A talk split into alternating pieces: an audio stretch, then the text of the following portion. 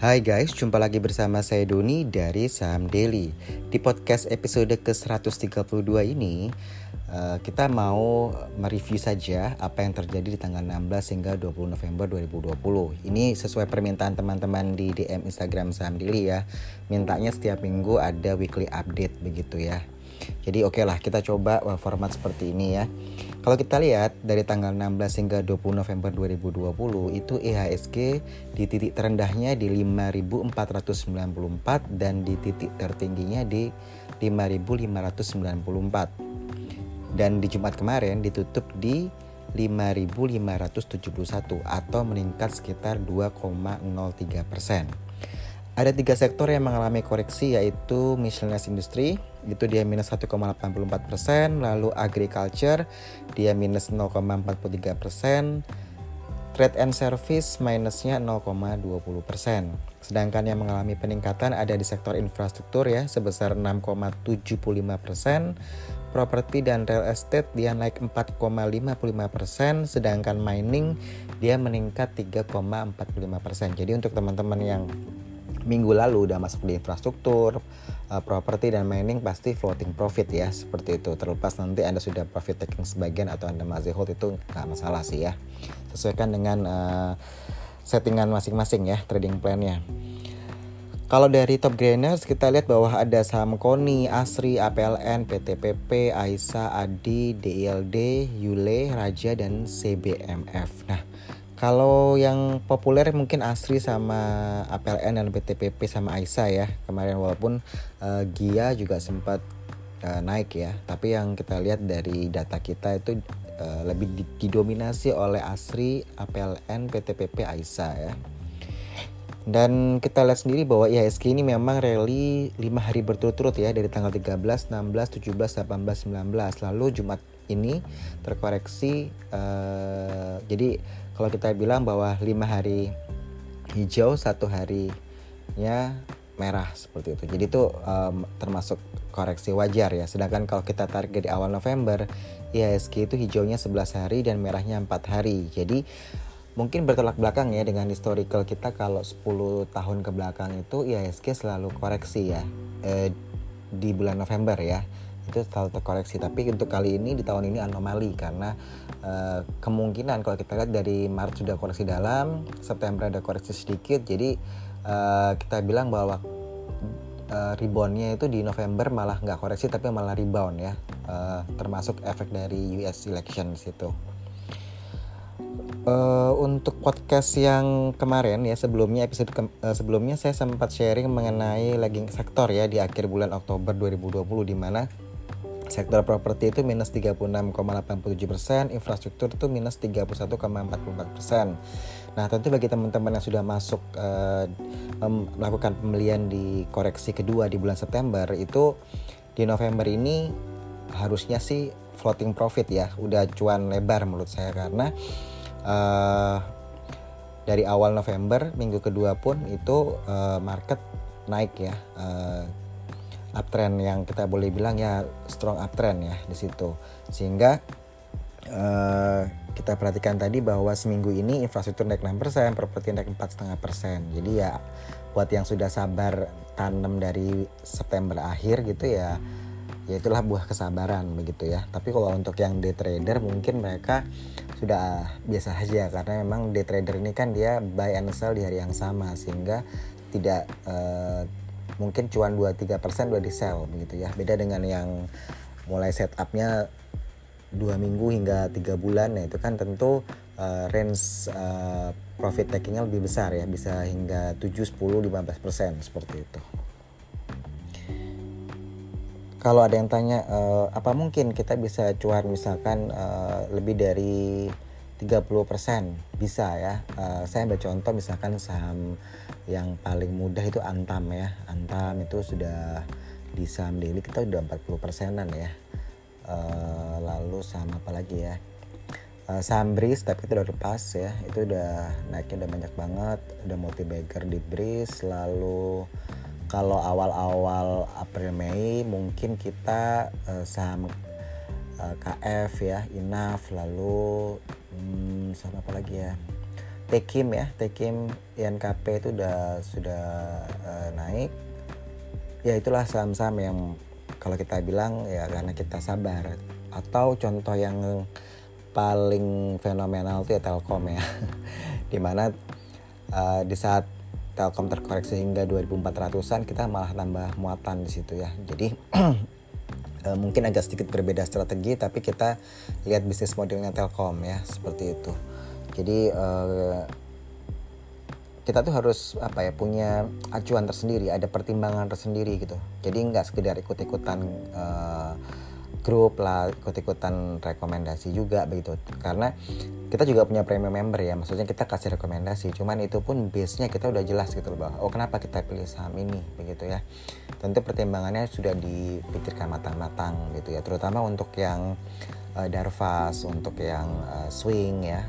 Uh, sekarang kita sudah tidak gunakan Darvas lagi karena uh, sudah uptrend semua. Jadi uh, kita lebih mengubah ke 3 to 6 ya. Jadi kita punya uh, code kode kita kita rubah ke 3 to 6 jadi untuk premium member sudah harus merubah uh, strateginya karena memang pasar sudah naik ya. Sehingga tidak banyak pilihan saham yang bisa kita masuk ya. Jadi istilahnya gini loh kalau di Maret kita uh, memang kita lakukan cut off ya. Ya kita melakukan sell off di situ. Sedangkan kita masuk April itu pun April April akhir ya. Jadi kita lebih mungkin ada teman-teman sebagian yang udah masuk dari minggu kedua April tapi seingat kita sih masuknya di minggu keempat April ya. Jadi itu naik naik naik sampai di bulan Agustus. September itu koreksi kita ada profit taking kita ada uh, lepas. Lalu Oktober lebih sideways November itu sudah jadi ketika September itu koreksi kita minggu keempat udah masuk ya masuk untuk sektor-sektor yang kita lihat masih lagging jadi kalau posisi sekarang sebenarnya ya tinggal kipas-kipas sih, maksudnya ya tinggal waiting aja begitu.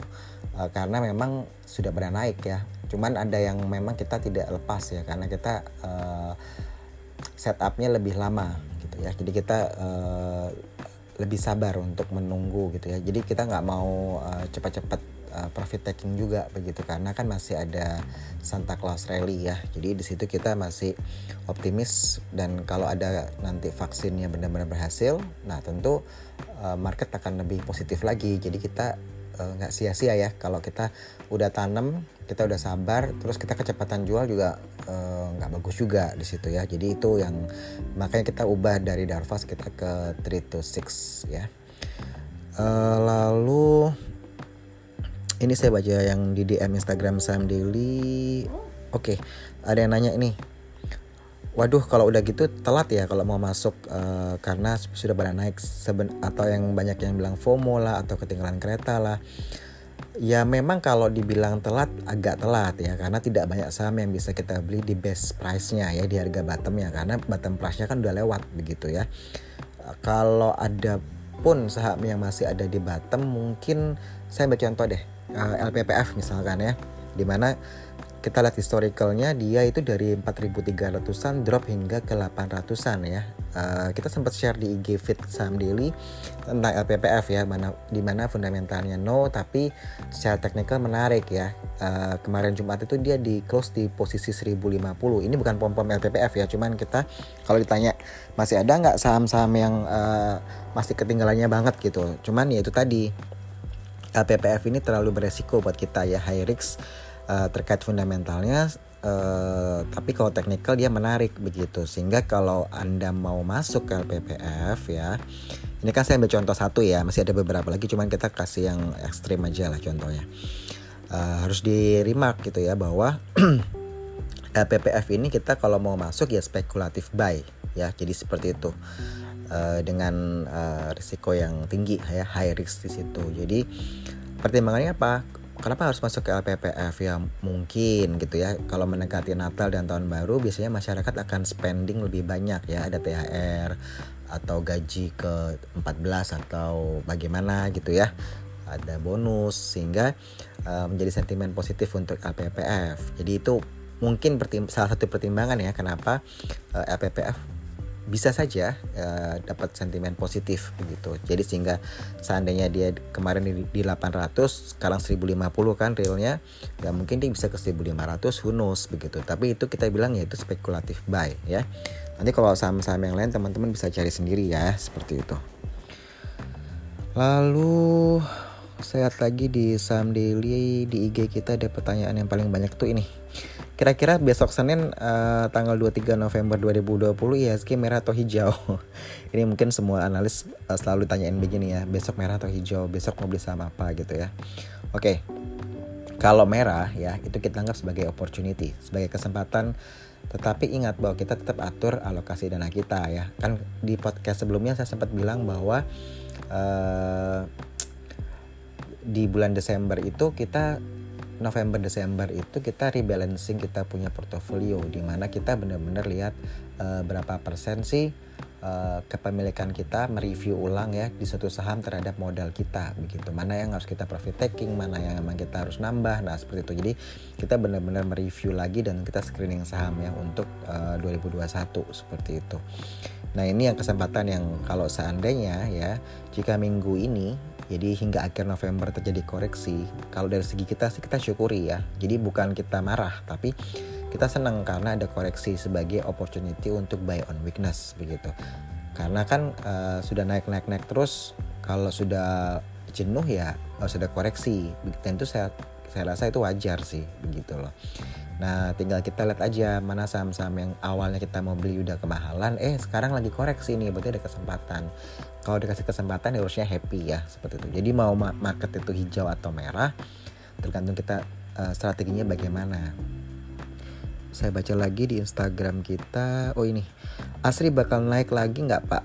Kalau APLN bagaimana?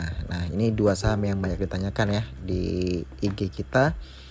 Asri dan APLN itu intinya sama-sama memiliki hutang yang besar.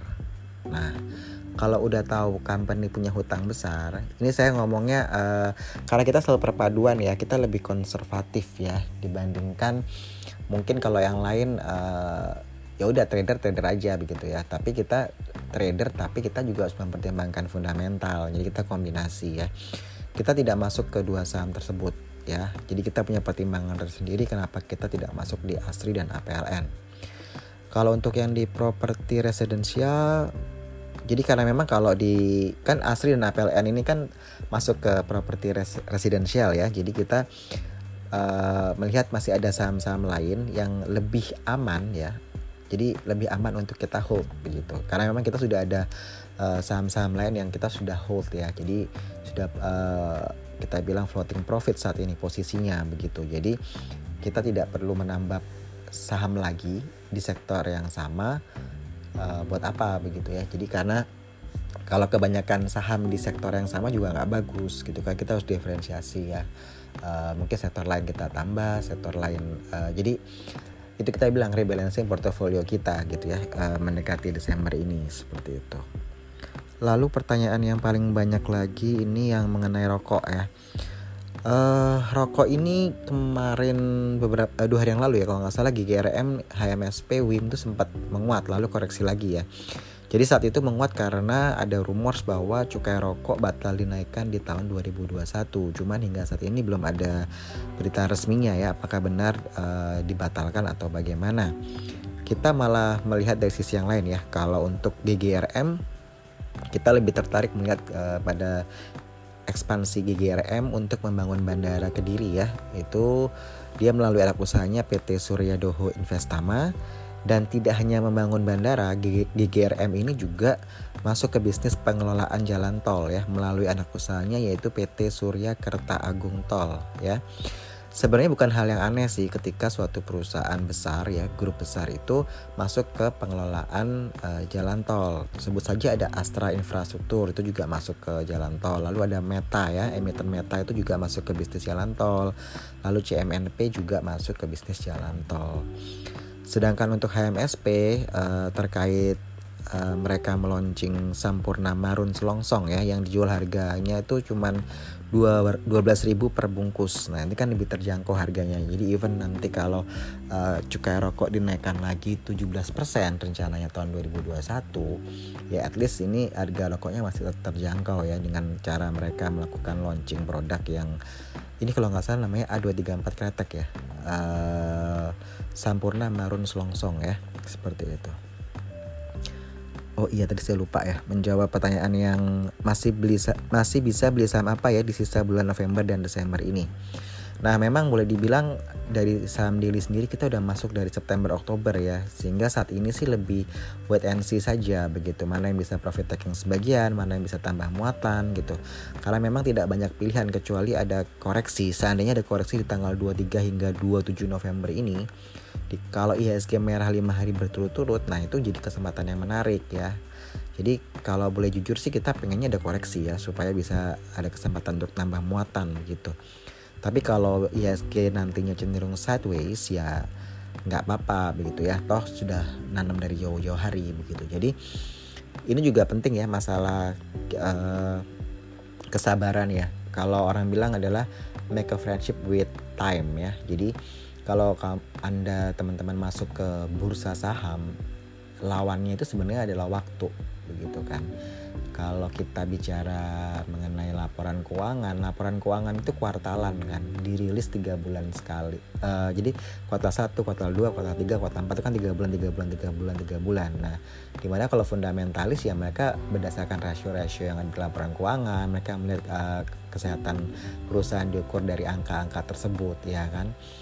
Nah, kalau dari teknikal kan beda lagi begitu ya. Jadi uh, makanya saya bilang bahwa kita memadukan semua itu begitu. Apakah itu teknikal, fundamental ataukah itu uh, bandarmologi. Sebenarnya sekarang kayaknya sudah mulai dijauhi istilah bandarmologi ya. Jadi lebih dibilang big fun begitu ya supaya kesannya bandar itu kayaknya jelek gitu ya, kesannya buruk. Jadi mungkin lebih dipilih kata-katanya kalau dulu kan bandar atau market maker ya istilahnya mungkin sekarang uh, saya lihat lebih cenderung teman-teman gunakan kata big fund ya seperti itu terutama pihak-pihak sekuritas ya. Mereka lebih menyebutnya big fund gitu bukan bandar ya.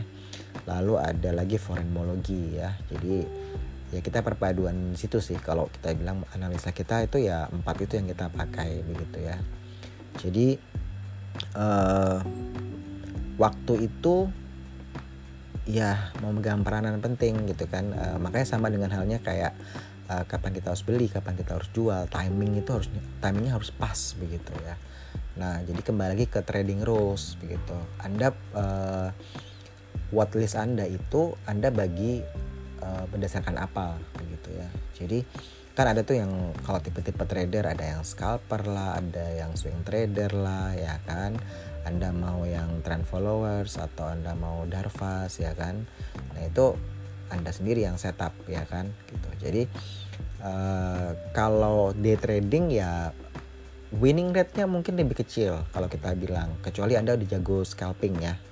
Nah, itu beda lagi gitu. Cuman kalau di saham diri sendiri kita tidak terlalu bahkan sudah dua tahun ini kita jarang scalping ya gitu. Jadi Eh, karena kita melihat member-member kita ini kecil sekali yang pengennya scalping ya kalau kita ambil rata-rata itu kecil yang melakukan scalping karena kebanyakan ketika join premium member itu berdarah-darah portofolionya.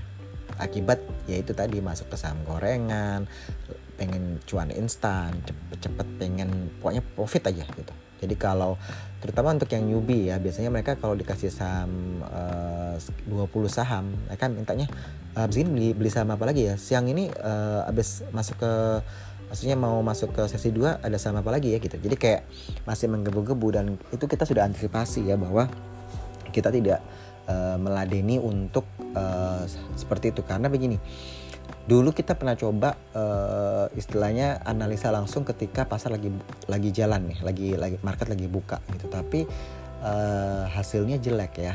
Jadi um, kita ambil yang lebih konservatif sehingga kita lakukan analisa itu ketika marketnya close. Jadi ketika volume real itu sudah kebentuk bukan lagi uh, ada false false bait ya seperti itu. Jadi untuk menghindari kan karena kita sering ya sering ya emang kalau di trading ya kita lihat ya ada false bid di situ ada false breakout di situ ya akhirnya anda nyantol di situ beli di harga atas seperti itu.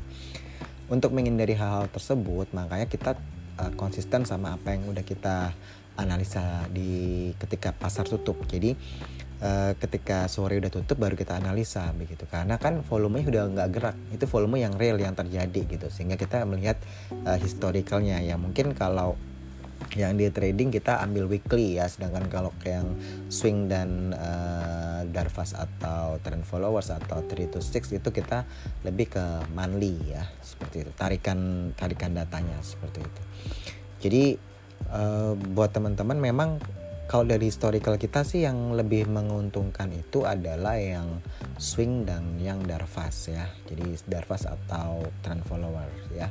Itu lebih menguntungkan sebenarnya karena cuannya lebih lebar. Tapi kalau untuk yang day trading nah itu day trading yang termasuk gorengan ya itu mungkin cuma 2, 2% 3% baru bisa sell seperti itu ya. Jadi sebenarnya tidak terlalu uh, kecuali ada momen saham yang memang kita lihat ini uh, beritanya sentimennya positif terus dari pagi emang masuk semua volume meningkat frekuensi meningkat. Nah situ ya kita lihat bahwa pemain-pemain besar juga masuk di situ. Nah itu baru uh, bisa injek lebih gitu ya. Dan kita bisa cuan lebih besar di situ.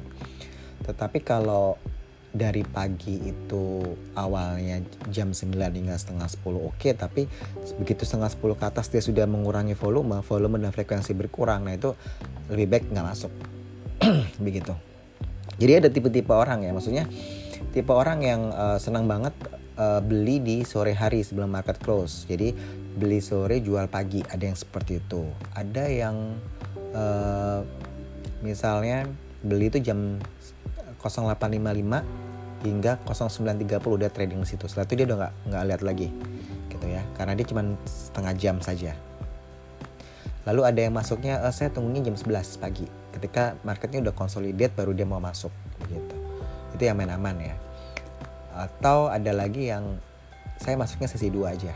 Atau saya masuknya yaitu tadi uh, setengah jam sebelum market close gitu ya yang beli sore jual pagi kenapa kita tidak melakukan beli sore jual pagi karena itu tadi marketnya masih gerak volumenya masih gerak sehingga karena kita udah pernah coba begitu dan kita nggak mau masuk uh, dengan cara itu begitu jadi kita lebih yang uh, sore pasar tutup kita lakukan analisa seperti itu. Jadi kalau misalkan analisa kita ada yang meleset, ya itu wajar. Jadi begini, logikanya gini. Pasar itu, saya bilang pasar tradisional ya. Kan ada jual telur, ada jual indomie, jual buah, jual sayur, jual ayam, jual ikan dan macam-macam. Tapi orang yang pedagangnya kan tetap ya. Yang pedagang sayur ya jual sayur. Dia biasa bawa sayur sekian kilo ya sekian kilo.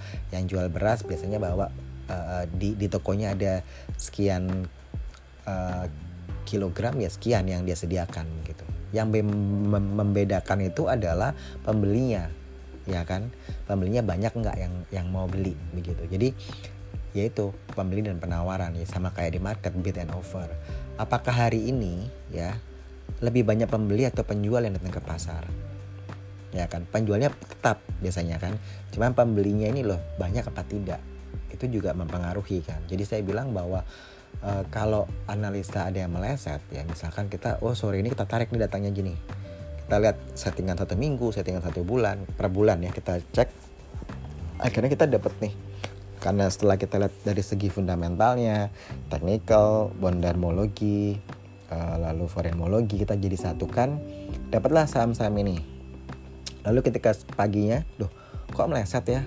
Nah itu bukan berarti analisa kita totally wrong gitu ya. Karena kan kita tarik datanya sesuai setapan kita ya. Cuman begitu uh, pembeli ini dia tidak datang. Misalkan dia udah beli hari sebelumnya atau hari kemarin itu banyak banget untuk kebutuhan seminggu. Dimasukin kulkas semua begitu.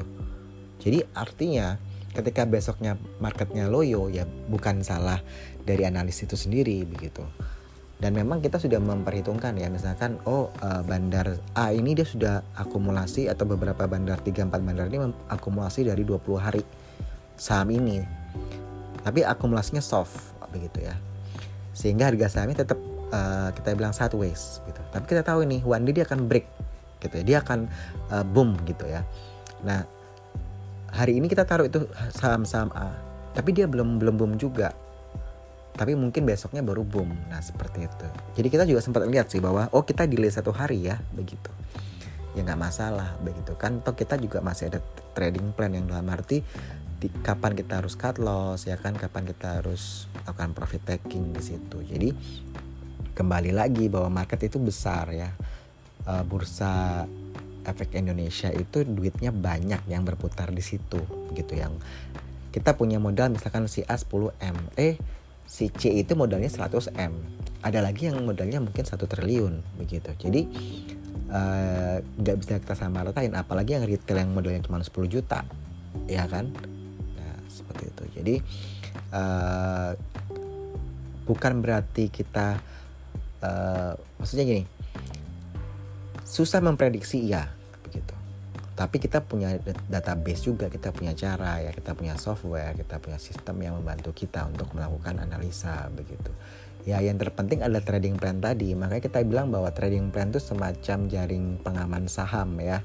Jadi anda sudah tahu Anda resistennya berapa, supportnya berapa, kap, uh, kapan Anda harus entry, entrynya mau pakai metode apa, kapan Anda harus jual, timingnya berapa lama, apakah day trading, apakah Anda swing, apakah Anda uh, melakukan yang uh, namanya darvas seperti itu. Jadi kembali ke masing-masing trader atau investor ya. Kalau dia investor ya biasanya dia eh, DCA ya, dollar cost averaging, dia nabung bulanan rutin begitu. Atau dia bisa uh, tembak tiga bulan sekali ketika insentif cair ya. Kalau BUMN biasanya ada insentif ya tiga bulanan. Tapi kalau mungkin uh, yang perusahaan swasta baik jadi swasta mungkin bonus tahunan ya baru dia uh, sekali pukul gitu ya one shot di situ untuk investasi tapi ya jadi ya kembali lagi uh, sama halnya kayak begini nih. Saya sering tanya ke premium member yang baru join sama kita ya. Uh, member-member yang baru uh, punya account ada berapa RDI-nya rekening dan investasi? Satu atau dua begitu. Kalau yang newbie cuma satu biasanya gitu. Ini mau saya tanya lagi mau trading apa investing? Mau trading biasanya gitu kan? Karena masih biasanya masih muda-muda ya pengennya cuan instan seperti itu.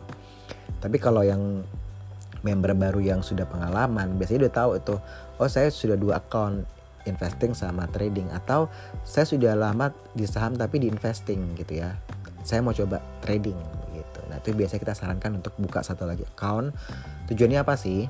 Supaya psikologi tradingnya itu tertata begitu. Kalau anda saat punya satu account aja dicampur itu lihat yang merah ada merah dua tiga itu ya. Aduh yang yang investing awalnya anda beli saham misalkan beli saham Telkom nih tujuannya untuk investing lima tahun. Tapi begitu ada saham B yang anda sebenarnya itu second liner ya. Misalkan uh, saham Sido misalkan anda beli untuk trading. Karena kita tahu Sido itu lebih slow gerakannya gitu. Harusnya mungkin anda pilih saham-saham yang uh, cyclical ya yang biasanya kan dia lebih lebih volatile di situ tapi anda pilih saham Sido begitu Sido merah dikit udah stres. Begitu Telkom merah dikit stres gitu. Padahal harusnya emang Telkom untuk setupnya untuk investasi udah bener gitu. Kalau dia merah ya nggak apa nanti anda nambahkan setiap bulan begitu loh averaging situ. Tapi kalau anda tidak tahu ini saham tujuannya dibeli untuk apa berapa lama ada harus hold nah itu yang bahaya sih sebenarnya. Anda nggak punya plannya seperti apa begitu. Jadi uh, makanya kalau di training training kita yang pertama kali sesi pertama kita trainingkan itu adalah money management. Begitu ya. Jadi alokasi dana itu penting banget. Karena kebanyakan newbie itu awal-awal oh saya punya dana 10 juta. Ya udah dia tembak aja 10 juta ke saham A B gitu. Begitu merah nggak tahu terus mau ngapain. Averaging udah gak ada dana lagi gitu. Jadi makanya saya bilang uh, mungkin ada yang analis berbeda ya. Mereka bilang bahwa oh saya nggak mau nggak mau namanya averaging down gitu. Tapi kalau kita uh, pengalaman kita ya. Kita lakukan averaging down itu khusus untuk saham-saham dengan fundamental baik gitu. jadi kalau teman-teman sempat lihat IG feed kita ya waktu itu BBRI sempat di 2100 ya. Semua pada yang uh, waktu di 2500 aja sudah pada panik gitu. Malah kita enggak kita siap sampai harga 1700 begitu. Kenapa? Karena kita yakin BBRI bukan bukan bank yang kecek-kecek begitu loh. Jadi ketika di 2500 kita masuk 2100 kita masuk sekarang BBRI kalau kita lihat dari 4000 begitu. Jadi kalau premium member sekarang pada happy ya memang itu wajar gitu. Karena buah dari kesabaran tadi yang saya bilang uh, ber, apa, berteman bersahabat dengan waktu saya bilang gitu. Jadi uh, cuannya kan maksimal tuh berapa berapa persen tuh dapatnya. Ya kan? Seperti itu. Sama kayak kalau kita pilih misalkan Tekim ya Tekim itu saya ingat banget di harga 4000 ya kan? Jadi kalau sekarang 7000 ya udah cuan sih sebenarnya gitu. Jadi atau sama apa lagi brace misalkan ya di 480 lalu sampai 1200 1300 begitu kan? Ya sudah cuan gitu. Jadi kalau sampai ada yang uh, wah kita nggak cuan nih berarti ada ada yang salah nih begitu. Karena uh, sudah dikasih tahu kan sebenarnya seperti itu. Jadi ya musuh lagi satu lagi yaitu selain anda tidak bisa bersahabat dengan waktu yaitu uh, tidak sabaran ya. Jadi uh, maunya cuan instan itu jadi itu message-nya ya. Jadi tadi saya niatnya cuma untuk ngomongin weekly update karena banyak yang minta. Pak kalau bisa setiap seminggu sekali diupdate dong uh, seminggu ini seminggu ini bagaimana pasar begitu. Dan ke depannya bagaimana begitu. Jadi kalau saya kembali ke topik tadi ya uh, bahwa memang untuk saat ini uh, susah untuk cari saham-saham yang memang uh, potensi untuk bisa naik lagi begitu ya. Karena uh, kita bilang Maret dikasih kesempatan September dikasih kesempatan. Kalau November ini ya di tanggal sebentar 23 hingga 26 ada koreksi itu kesempatan yang terakhir menurut saya. Jadi uh, mau merah mau hijau kita sih fine fine aja begitu ya. Karena kita kita udah tanam dari September kemarin juga. Lalu kalau seninya merah ya kita udah siap untuk uh, serok istilahnya ya serak bawah seperti itu. Tapi tentu dengan uh, alokasi dana yang tepat ya. Jadi nggak nggak uh, full shot gitu ya langsung dihabisin gitu karena uh, kita masih ada satu satu ketidakpastian ya yaitu mengenai vaksin ini ya. Walaupun trennya di berita di Amerika udah ada vaksin ini di Rusia vaksin itu Cina punya beberapa vaksin gitu ya. Cuman uh, di Indonesia sendiri karena kita kan di masuknya di bursa Indonesia ya. Jadi ya kita masih tunggu dari KF-nya bagaimana ya Uh, mungkin kalau KF lebih cepat ya untuk uh, vaksinnya sedangkan KL uh, KLB KBLF itu kan dia uh, masih tahap 2 ya. Jadi mungkin di akhir 2021 ya kalau kita lihat dari perkembangannya dia KLBF ya. Walaupun KLBF ini secara fundamental lebih bagus daripada KF dan INAF begitu ya. Cuman kalau kita lihat sentimennya ya udah kita pilih KF begitu ya. KF sama INAF sebenarnya. Cuman INAF itu lebih ke obat ya sama jarum suntik. Jadi kita pilih KF begitu. Jadi bukan kita saya share begini karena kita udah masuk KF udah dari harga yang rendah ya di harga bottomnya. Jadi ya nggak masalah sih kita sharing begitu. Jadi untuk premium member uh, kok dibocorin? Bukan. Kan karena kan sudah tanam gitu ya. Jadi santai aja begitu. Jadi kita uh, karena sudah tanam ya udah santai aja begitu. Uh, lalu jadi kalau KF sama Breeze ya ini yang banyak juga ditanyain ya. Uh, eh, KF ini sebagaimana? Ya itu tunggu momennya begitu loh. Kalau emang vaksinnya berhasil lalu di apa disuntikan ke masyarakat yang kalau saya tidak salah ada prioritas dulu ya eh, karena vaksinnya kan nggak banyak. Jadi mungkin tenaga kesehatan ya yang penting-penting yang dia yang, mendapatkan vaksin gitu. Ya nggak masalah. At least kan nanti penjualan dari uh, revenue dari KF, apa KF juga akan meningkat ya seperti itu. Lalu mengenai breeze begitu. Kalau breeze memang sudah tidak ada lagi ya sudah kita uh, sudah kita profit taking jadi saat ini nggak megang breeze sih begitu. Karena memang uh, saat itu saya ingat banget ya siang hari ada berita keluar dan situ uh, kita info ke member bahwa lakukan uh, penjualan gitu. lepas saja gitu karena memang uh, kita lihat ketika merger itu tentu akan ada delusi ya jadi delusinya itu di harga 700an something ya jadi lebih baik dilepas gitu. nanti kalau sudah harga sudah kebentuk benar baru kita masuk lagi karena kan uh, potensi syariah itu juga bagus ya gitu. Nanti mungkin ini ngingetin saya ya ke omnibus law ya. Jadi uh, di omnibus law itu juga ada apa uh, kesempatan buat bank-bank syariah jadi uh, menarik ya nanti mungkin saya akan share materi mengenai omnibus law mungkin kesannya telat ya karena udah banyak teman-teman yang ngebahas tentang omnibus law ketika banyak demo tapi kita lebih uh, analisanya mungkin ke pasal-pasalnya ya yang menurut kita uh, lebih ada dampaknya ke, ke saham ya. Jadi uh, lebih ke situnya bukan ke politik sosial politiknya tapi lebih ke investasinya ya. Eh, pasal-pasal mana yang menjadi uh, sentimen positif untuk investasi begitu. Jadi nanti kalau semoga dua hari lagi ya mungkin saya masih finalize dulu begitu Oh ya sekalian menjawab mengenai training ya. Udah banyak banget ini kita sempat refund uh, Banyak kali kita refund ya Dari awal November Desember uh, Refund itu kita lakukan Januari Februari. Sorry. Terbesar tuh dilakukan di April ya Untuk refund dana training. Karena teman-teman udah pada bayar training Tapi kita cancel ya. Untuk materi trainingnya sudah 80% ya. Jadi uh, Semoga bisa cepet cepat kita finishing karena kita masih bingung ya. Uh, ini trainingnya mau by YouTube atau kita bilang video video uh, tayangan begitu. Jadi anda bisa putar berkali-kali atau uh, melalui Zoom atau kita tunggu sampai uh, pandemic ini over. Jadi kita bisa uh, terbang gitu ya ke kota-kota itu. Jadi masih dipertimbangkan dulu.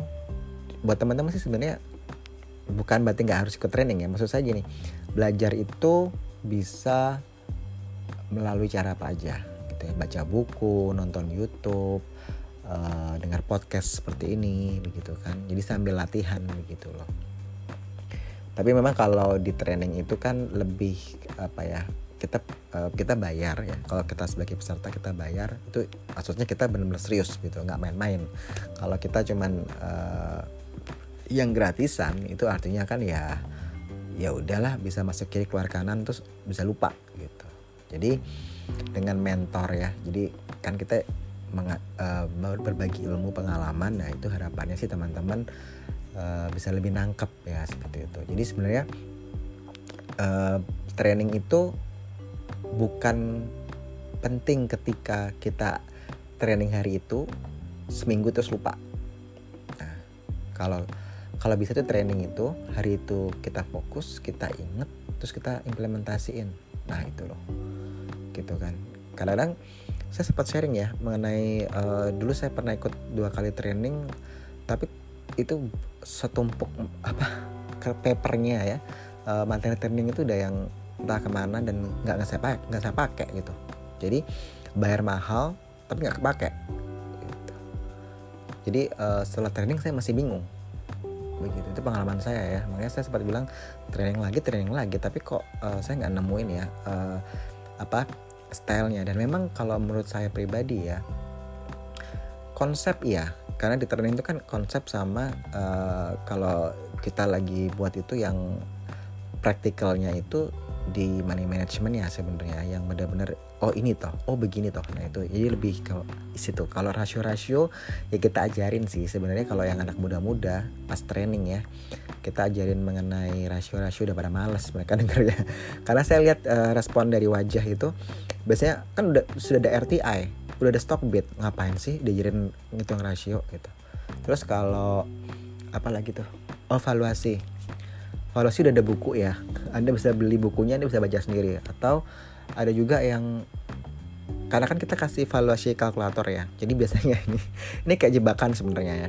Eh, sebenarnya kalau kita nggak kasih valuation kalkulator atau master data ada master data kita bagi ada dua ya. Jadi ada master data sama valuation kalkulator. Kita kita nggak bagi orang suka uh, abis di, di training itu suka buyar gitu. Karena kan angka-angka gitu ya tapi kalau kita kasih Excelnya ya kita kasih format dua dua eh, format itu orang jadi gampangin ah ini ini mah gue tinggal kontrol F aja selesai. Atau gue tinggal masukin datanya udah selesai nih keluar otomatis nilainya berapa gitu. Nah itu. Jadi kalau nggak dikasih Excelnya ya uh, master data dan valuation calculator uh, bingung pesertanya. Tapi kalau dikasih mereka ngegampangin konsepnya. Nah itu ya. Jadi itu ya uh, buat teman-teman semua uh, yang sudah tanya kapan pak trainingnya? Kapan trainingnya? Begitu ya. Semoga kita dapat keputusan yang terbaik ya formatnya seperti apa. Seperti itu. Dan di Desember ini uh, semoga memang apa Santa Claus rally-nya lebih kencang ya. Kalau bisa kalau uh, vaksin Januari Februari berhasil ya pasti lebih booming lagi ya begitu. Dan 2021 lebih optimis lagi infrastruktur lebih bagus ya uh, fokus di infrastruktur pembangunan bagus daya beli masyarakat meningkat ya. Jadi jangan sampai kayak tahun 2020 ya kita benar-benar uh, miris ya istilahnya mulai dari Maret sampai November ini ya sedih gitu ya. Jadi tahun 2020 harusnya gemilang ya 2020 angkanya bagus tapi kenyataannya pandemi covid gitu. Jadi tapi kita nggak boleh pesimis ya harus optimis. Bahkan kalau dari saya ya kita melihat bahwa 2020 ini uh, tahunnya yang tahun investasi sebenarnya. Karena kita dikasih kesempatan untuk beli saham-saham di harga murah ya. Kapan lagi tuh beli BBRI harga segitu ya? BBCA GGRM ya. Uh, apalagi saham-saham yang uh, TK KP gitu ya. Astra begitu. BBNI gitu ya. Bisa murah seperti itu ya secara teknikal ya. Jadi ya kita ambil positifnya lah begitu. Dan sekarang juga kita lihat bahwa makin banyak orang yang masuk ke dunia saham ketika work from home gitu. Jadi banyak orang yang lebih sadar lagi akan investasi di saham itu menarik seperti itu. Atau trading di saham itu menarik seperti itu. Jadi untuk yang teman-teman yang biasanya kalau saya lihat uh, member-member ini baru join uh, di saham itu ketika work from home ya. Kebanyakan yang uh, member baru gitu. Jadi mereka uh, dan itu ya startnya mungkin agak salah sih ya. Saya bilang bahwa ya one shot langsung gitu ya. Full dana buy saham A B gitu ya. Lalu nyangkut begitu dan semoga uh, bisa diperbaiki ya uh, konsepnya gitu ya. Punya trading rule sendiri. Jadi bukan kita bilang bahwa cara kita yang terbaik metode kita yang terbaik tidak. Begitu. Karena saya yakin uh, orang banyak orang pinter banyak orang hebat gitu ya uh, analis-analis hebat tuh lebih banyak lagi gitu. Cuman uh, kita konsisten lah gitu. Dan kita juga mem, uh, belajar terus belajar begitu. Jadi kalau uh, ini sama ya halnya dengan kita selalu membagi buku gitu ya. Jadi kenapa sih gitu? Supaya orang itu nggak cuman saya punya uang 100 juta ini gue mau cuan pokoknya di saham tapi anda nggak mau baca. Ya kan? Anda nggak mau belajar gimana bisa? Anda mau naik sepeda aja anda harus belajar kan naik sepeda jatuh dulu begitu. Jadi itu yang saya bilang bahwa uh, investasi leher ke atas ya istilahnya itu anda membaca gitu ya. Uh, investasi pada diri anda sendiri itu penting gitu loh. Sebelum anda cuma ngandelin duit anda gitu. Kalau anda 100 juta uh, bisa habis dalam seminggu kali ya kalau ngawur gitu ya. Kalau serampangan gitu. Asal ikut-ikutan ya bisa sih loss. Mungkin dalam sehari bisa sih gitu. Jadi sayangi uang anda yaitu dengan cara belajar gitu. Latihan belajar latihan belajar latihan gitu. Nggak ada yang sempurna kan gitu. Kita aja masih belajar gitu. Jadi buat teman-teman semua semoga message ini sampai ya gitu. Saya uh, lumayan lama ini podcastnya. Tujuannya bahwa uh, yang baru masuk di pasar saham nggak perlu bingung gitu ya. Nggak harus tergesa-gesa membeli saham begitu. Karena lagi uptrend semua gitu loh tapi juga bukan berarti nggak boleh beli ya begitu. Lihat aja saham-saham yang terkoreksi gitu. Yang bagus tapi lagi terkoreksi seperti itu. Kalau bisa hindari saham-saham gorengan ya untuk yang newbie itu pesan saya. Dan start small artinya walaupun modal anda mungkin 500 juta 1 m gitu ya. Tapi mulai aja satu lot satu lot gitu.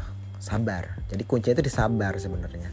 Sabar dan berdamai atau bersahabat dengan waktu jadi anda punya konsep dulu punya punya metode strateginya seperti apa begitu. Mau merah mau hijau tadi saya sempat sampai saya sampaikan ya. Mau merah pun kita happy mau hijau kita lebih happy lagi begitu. Jadi istilahnya kita tetap positif psikologi trading kita begitu. Jadi kalau ada member ya eh, nggak uh, banyak ya satu dua orang aja member itu yang kenapa nih merah ini kenapa begini? Itu artinya bahwa apa? Bahwa dia nggak bisa menerima kenyataan bahwa memang lagi merah loh gitu. Kadang-kadang kalau kita jawab memang modal berapa sih? Takut menyinggung ya. Karena kita sendiri tahu ya uh, ada member yang buka gitu. Oh saya modalnya segini. Wah gede nih modalnya gitu. Tapi dia sudah tenang begitu karena emang dia sudah pengalaman. Ada member yang usianya 60 ada yang 65 70 ya. Itu lebih tenang gitu. Tapi ada juga satu mungkin satu atau dua yang gusak gerusuk karena dia baru masuk uh, di saham itu ketika usia pensiun begitu jadi walaupun usianya sudah tua tapi masih masih baru masuk. Jadi masih menggebu-gebu begitu ya. Tapi ada juga anak muda yang uh, lebih lebih tenang gitu ya. Karena dia tahu dia udah banyak baca gitu. Dan dia udah banyak latihan gitu. Jadi ketemu mentor yang pas begitu. Jadi uh, bukan mati usia itu uh, menjamin anda lebih tenang ya. Lebih sabar. Tapi kalau saya boleh bilang kalau anda serius di dunia saham anda harus sabar gitu. Karena anda deposito aja ya bulanan atau tahunan tiga bulan atau satu tahun itu bunganya berapa sih? Cuma 4% 5% ya dong. Terus anda mau masuk di saham yang high risk ya terus anda harapin anda cuan tiap hari ya itu mustahil sih. Gitu. Bisa aja cuan beberapa hari kayak kemarin Biden effect ya yang kita prediksi akhirnya ISG benar di 5500 begitu kan. Jadi karena orang bilang kok bisa prediksinya pas sih? Gitu nyampe di 5509 terus saya bilang bukan karena saya jago ngeramal ya gitu. Karena kita lihat di pemilu sebelumnya ketika ada pemenang presidennya siapa itu ISG naik 8% kita hitung aja posisi IHSG itu pas 8% ya nyampe sih 5500 jadi semua itu ada kalkulasinya ya. Mungkin kalau teman-teman baca apa dengar di podcast kok bisa tebakannya bener ya tanggal berapa podcastnya hasilnya tanggal sekian bener gitu. Sebenarnya bukan alih nujum bukan. Tapi karena ada data begitu. Sama halnya dengan ketika kita memberikan rekomendasi saham itu ada ada dasarnya loh. Bukan asal ngawur begitu loh. Kita kalau mau analisa itu bisa sampai 3 jam ya. Kalau marketnya lagi uptrend begini itu lebih lama kita analisa. Beda kalau marketnya lagi terkoreksi begitu ya. Gitu. Jadi buat teman-teman semua yang ingin saya sampaikan di sini saya agak panjang di sini adalah uh, investasi di saham atau trading di saham ya entah anda investasi maupun trading itu semua itu butuh strategi butuh metode butuh kesabaran.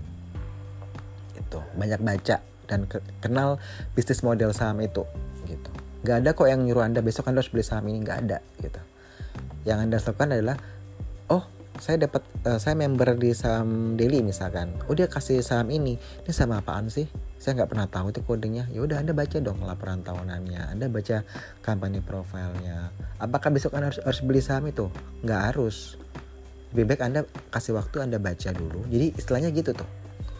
Dan kalaupun anda bukan member grup apa member telegram apa nggak masalah. Misalkan anda lihat dari instagram siapa gitu eh kok saham ini jadi pembicaraan ya? Yaudah anda lihat aja ini perusahaan apa sih? Nah bisnis modelnya apa jualan apa sih jasanya apa sih? Nah seperti itu. Jadi yang kita bilang jangan membeli saham dalam karung ya membeli kucing dalam karung ya itu juga.